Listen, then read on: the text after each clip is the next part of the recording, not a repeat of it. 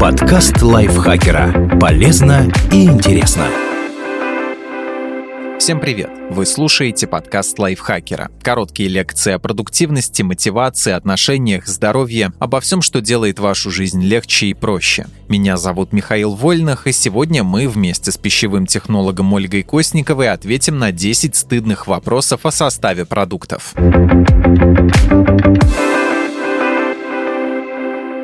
Может ли производитель указать неправильный состав продукта? Иногда производитель может указать неправильный состав по ошибке или умышленно. Но это не случается постоянно. Не думайте, что каждый раз, когда вы берете в руки продукт, на упаковке все написано неправильно. За этим следят, в пищевой промышленности есть разные контуры контроля. Первый внутренний. Он обязательный, но по факту внедрен не у всех, у некоторых только на бумаге. Вторая форма контроля – это внешний аудит. Например, внезапная проверка от торговой сети. Ашана перекрестка ленты. Если вы хотите выставить у них свою продукцию, сеть придет к вам и жестко проверит, чтобы найти у вас максимум нарушений. Есть государственный контур контроля. Например, продукцию проверяет Роскачество и публикует на сайте результаты проверок. Иногда находят мелкие нарушения, иногда нет. Государственный контур контроля касается только крупного бизнеса, потому что на проверке малого и среднего введен мораторий со времен ковида. Есть общественный контур контроля. Люди могут сдать продукцию в лабораторию, написать жалобу в Роспотребнадзор. Чтобы минимизировать риски, нужно покупать продукты в проверенных местах, а не с рук или на сомнительных маркетплейсах. Если у вас есть какие-то подозрения, не нравится вкус, запах, кажется, что что-то поменялось, лучше это не есть. Вредные вещества в пищевой промышленности не используются. Нет практики класть запрещенные Е-добавки или техническое масло, когда есть очищенное пищевое. Большинство компаний соблюдают правила, но есть фальсификатчики. Их меньше, но их истории звучат громче. Мы обращаем внимание на фальсификат, как было недавно с напитком Мистер Сидр, который даже сидром не являлся. Там действительно использовалось совсем не пищевое опасное сырье, которое привело к отравлению. Но мы судим пищевую промышленность по этим самым фальсификатчикам, а не по добросовестным производителям. Это неправильно. Можно ли есть продукты после окончания срока годности?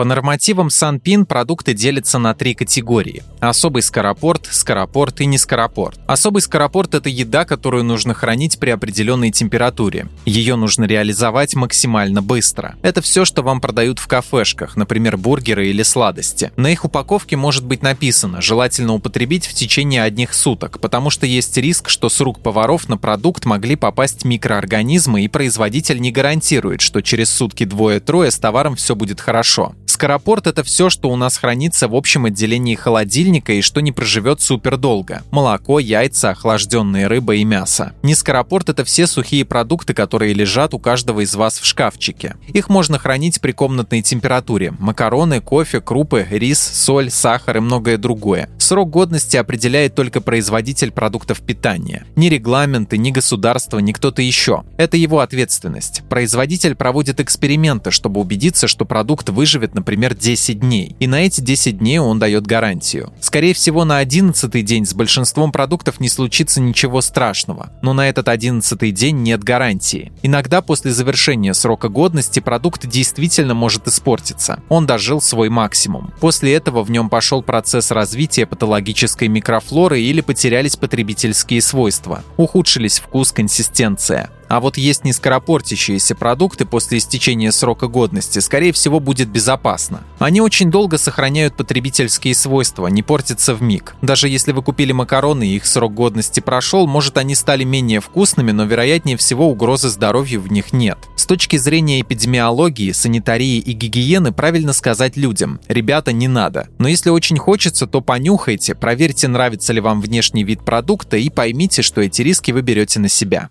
Опасны ли антибиотики в мясе? Современное животноводство предполагает, что животные находятся в ограниченном пространстве, контактируют друг с другом. Нельзя быстро отследить и убрать из стада заболевшую особь. Поэтому для профилактики болезней используют антибиотики. Но даже если животное принимало их, в его организме не остается самого препарата, только метаболиты, следы, причем в небольших количествах. Несмотря на это, антибиотики перестают давать животным за определенное время до убоя, чтобы лекарства успели вывестись. Использование Использование антибиотиков в животноводстве – это не очень хорошо, но не потому, что они нас отравят. Проблема в другом. Бесконтрольный прием антибиотиков в профилактических дозах приводит к появлению антибиотикорезистентных бактерий. Они быстро эволюционируют, учат защищаться от этой угрозы, и в итоге, в этом основная проблема, мы растим супербактерии. ВОЗ написала классную статью о том, как постепенно уходить от антибиотиков в животноводстве. Делать это нужно с помощью вакцинации и улучшения условий содержания животных, чтобы они не сидели нос к носу. Проблема антибиотиков преувеличена и перекошена не в ту сторону. Нужно бояться не того, что антибиотики нас убьют, а того, что нас убьет бактерия, которая выросла на этих самых антибиотиках. Почему в составе многих продуктов химии больше, чем реальной еды? Ощущение, что в продукте нет ничего натурального, ложное. Оно возникает потому, что, согласно современным стандартам, производитель обязан указывать абсолютно все, что он кладет в продукт даже если чего-то очень мало, десятые и сотые доли процента. Мы не осознаем, что банан, помидор, яйца тоже содержат в себе много ингредиентов. Яйцо – это не просто яйцо. Если мы распишем его состав, окажется, что там огромное количество химии, антиоксиданты, ароматизаторы и много-много разных веществ. И мы об этом не задумываемся, но когда сталкиваемся с продуктом, особенно сложным и составным, это нас сразу отталкивает. Большинство компонентов, которые мы видим в составе, имеют природное происхождение. И, как сейчас принято говорить, они натуральные и безопасные. У людей есть ложная связка в голове. Любое непонятное слово обозначает что-то плохое. Например, дигидрогеномонооксид не какая-то страшная химия, а просто вода. Ну или Е140 это просто хлорофилл, зеленый пигмент, который содержит растения. Современные продукты должны быть безопасными и вкусными. Производителю нужно сделать их стандартизированными, чтобы они всегда были одинаковыми, обеспечить высокие сроки годности. Для всего этого используют много вспомогательных веществ, но все они разрешены, безопасны и процентов 85 из них природные, а не синтезированные. При этом синтезированные компоненты часто проверяют даже строже, чем натуральные. Что это за Е в составе продуктов?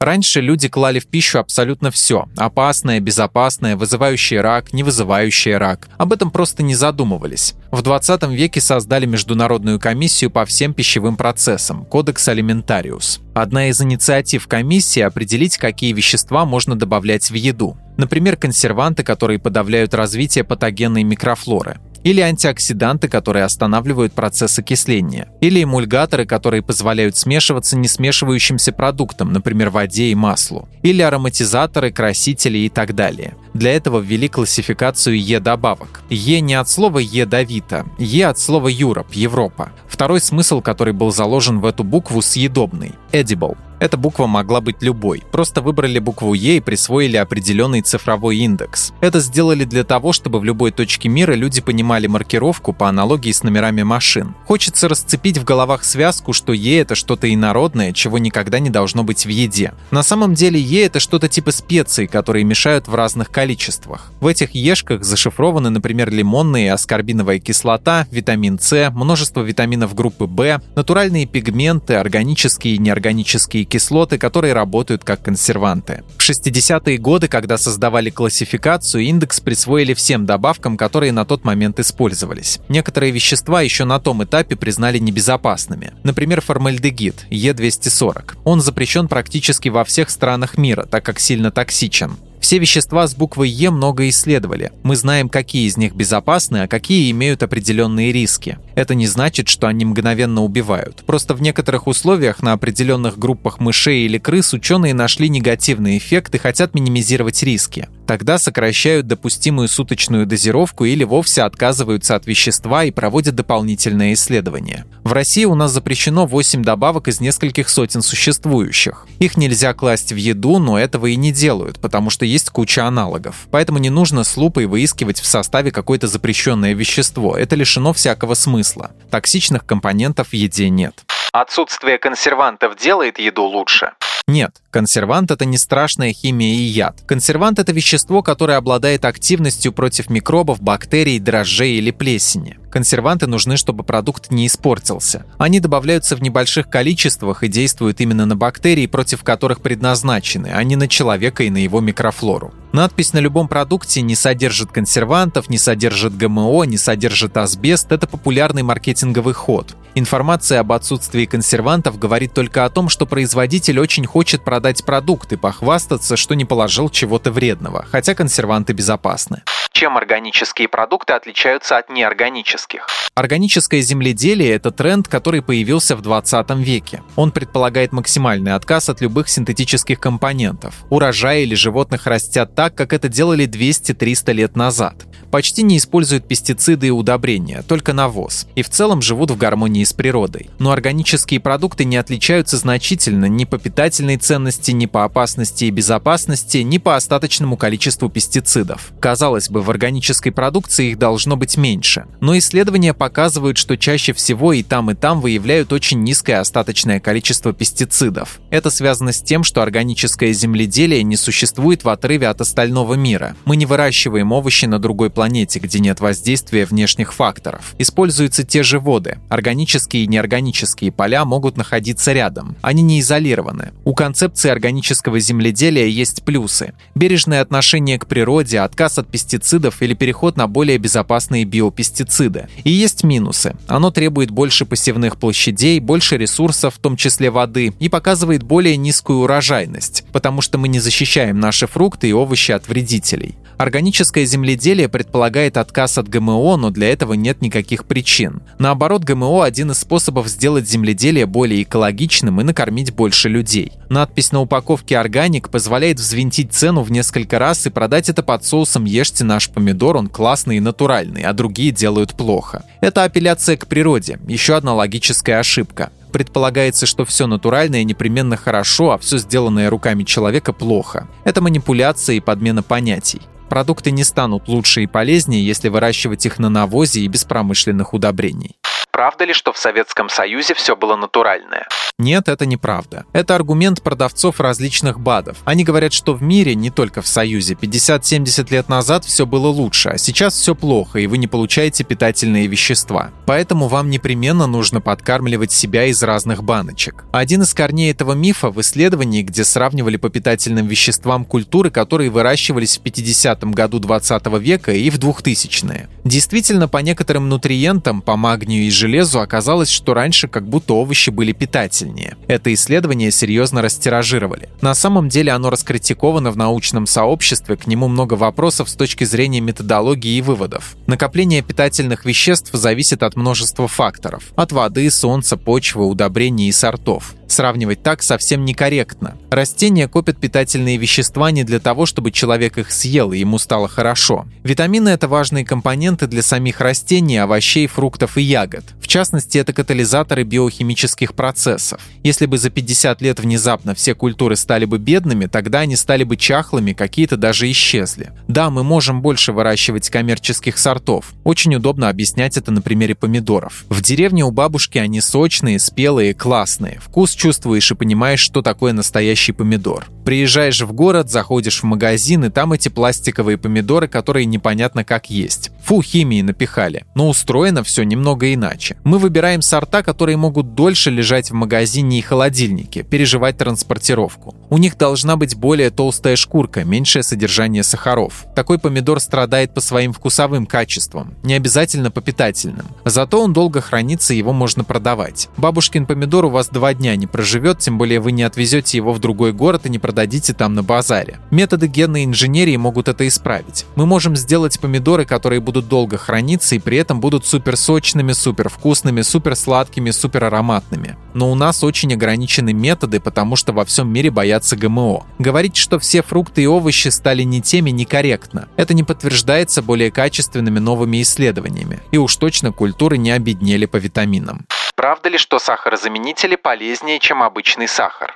Польза очень абстрактное понятие. У сахара есть преимущество – быстрый выброс энергии и приятный вкус. Проблема в том, что мы едим его больше, чем нам нужно. Сладкой едой легче всего объесться. Сложно это сделать белковой пищей или какими-нибудь редиской и шпинатом. Поэтому люди ищут менее калорийные заменители сахара. Можно грамотно использовать сахарозаменители в рационе, например, ради снижения калорийности. Можно пить газировку не с сахаром, а без. Организм получает нужный вкус, нужный бодрящий эффект, но не избыток сахара. Другое дело, что люди иногда воспринимают сахарозаменители как волшебную таблетку. Об этом есть классное исследование. Если вы просто заменили сахар, но продолжаете есть много и мало двигаетесь, это не приводит приводит к какому-то эффекту. Даже если вы в тортике заменили сахар, вы никуда не убрали калорийность других ингредиентов – масла, муки. Человек порой думает, что он может съесть больше продукта с сахзамом, потому что там ниже калорийность и съедает на ту же калорийность или даже больше. Сахарозаменители – это всего лишь инструмент. Вы можете его применять или не применять. Можно просто контролировать количество сахара в своей жизни и не пользоваться заменителями. Можно вообще не есть сахар. Важно не скатиться в другую грань. Не говорить сахзамы вредные и токсичные, поэтому мы лучше будем есть сахар. Такой перекос в обществе есть. Сейчас идет война с сахарозаменителями на всех фронтах, которая подкрепляется громкими заголовками и пугающими исследованиями. Например, есть антинаучная теория, что сахарозаменители влияют на развитие сахарного диабета, якобы из-за сладкого вкуса мозг думает, что нужно вырабатывать инсулин. Этот аргумент часто используют противники сахзамов, но он противоречит биологии человеческого тела. Мы будто вступаем в новую эру. Раньше мы боялись сахара, все от него отказывались и говорили, что это белая смерть. Теперь перешли на новый уровень. Сахар у нас оправдан, не такой уж он и плохой. Зато мы повально боимся сахзамов и обвиняем их во всех смертных грехах. Какие продукты нужно навсегда исключить из жизни?